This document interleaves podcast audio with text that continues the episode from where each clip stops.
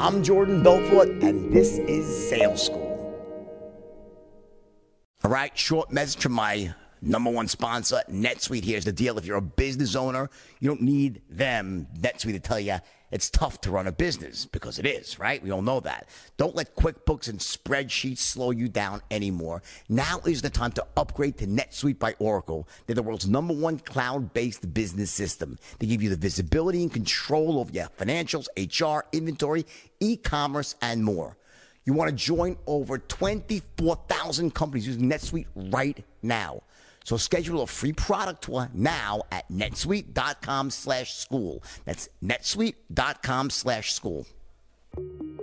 What do you do after the customer says yes, right? Now, there's two sides to this equation here, right? On one side of the equation, you have basically all the things that you can do to essentially ensure that your customer has a great initial experience with his onboarding and adoption. Meaning, you know, how does he first take to the product? Is he confused? Does he feel good? Does he feel like he was, you know, led, you know, to use the product the right way, or was he essentially, you know, led to just do things on his own? Hey, you know, figure this out or not, right? You know, you get it, right? So the idea is you want to have this incredible customer adoption period where they're really, you know, led down a path to be able to use this product and feel great about it. You don't leave up the chance.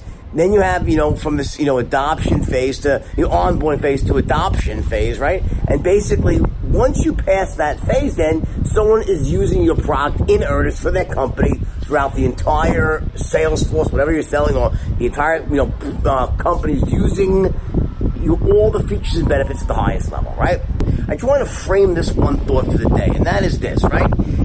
There is no arbitrary rule. This is the big mistake people make is they think that there has to be some period of time from when you sell someone something to when you have to either A, get upsells and cross sells, meaning, you know, sell them even more of the first product you sold them, or sell them a different product. It's got to be like a week or a month or a year. They got to see results until you can approach them with another transaction. Completely false. And B, which baffles me more than anything, because if you go online on the internet and you read like, you know, strategies for getting referrals, they'll say the best time to get a referral is to wait until your customer gets to experience the benefits of your product. That is false. It is 100% false, untrue, the worst advice you can get. Whoever is teaching that is simply not in the real world of sales. You know why I know this? Because I've sold everything. Really, I sold every product you can imagine. And I get referrals the day I close. Seriously, I don't have to wait some arbitrary time. I ask for referrals when I close people right then and there on the spot, and I don't stop asking there. I mean, I, I will certainly ask them, and then I'll continue to ask on a periodic basis.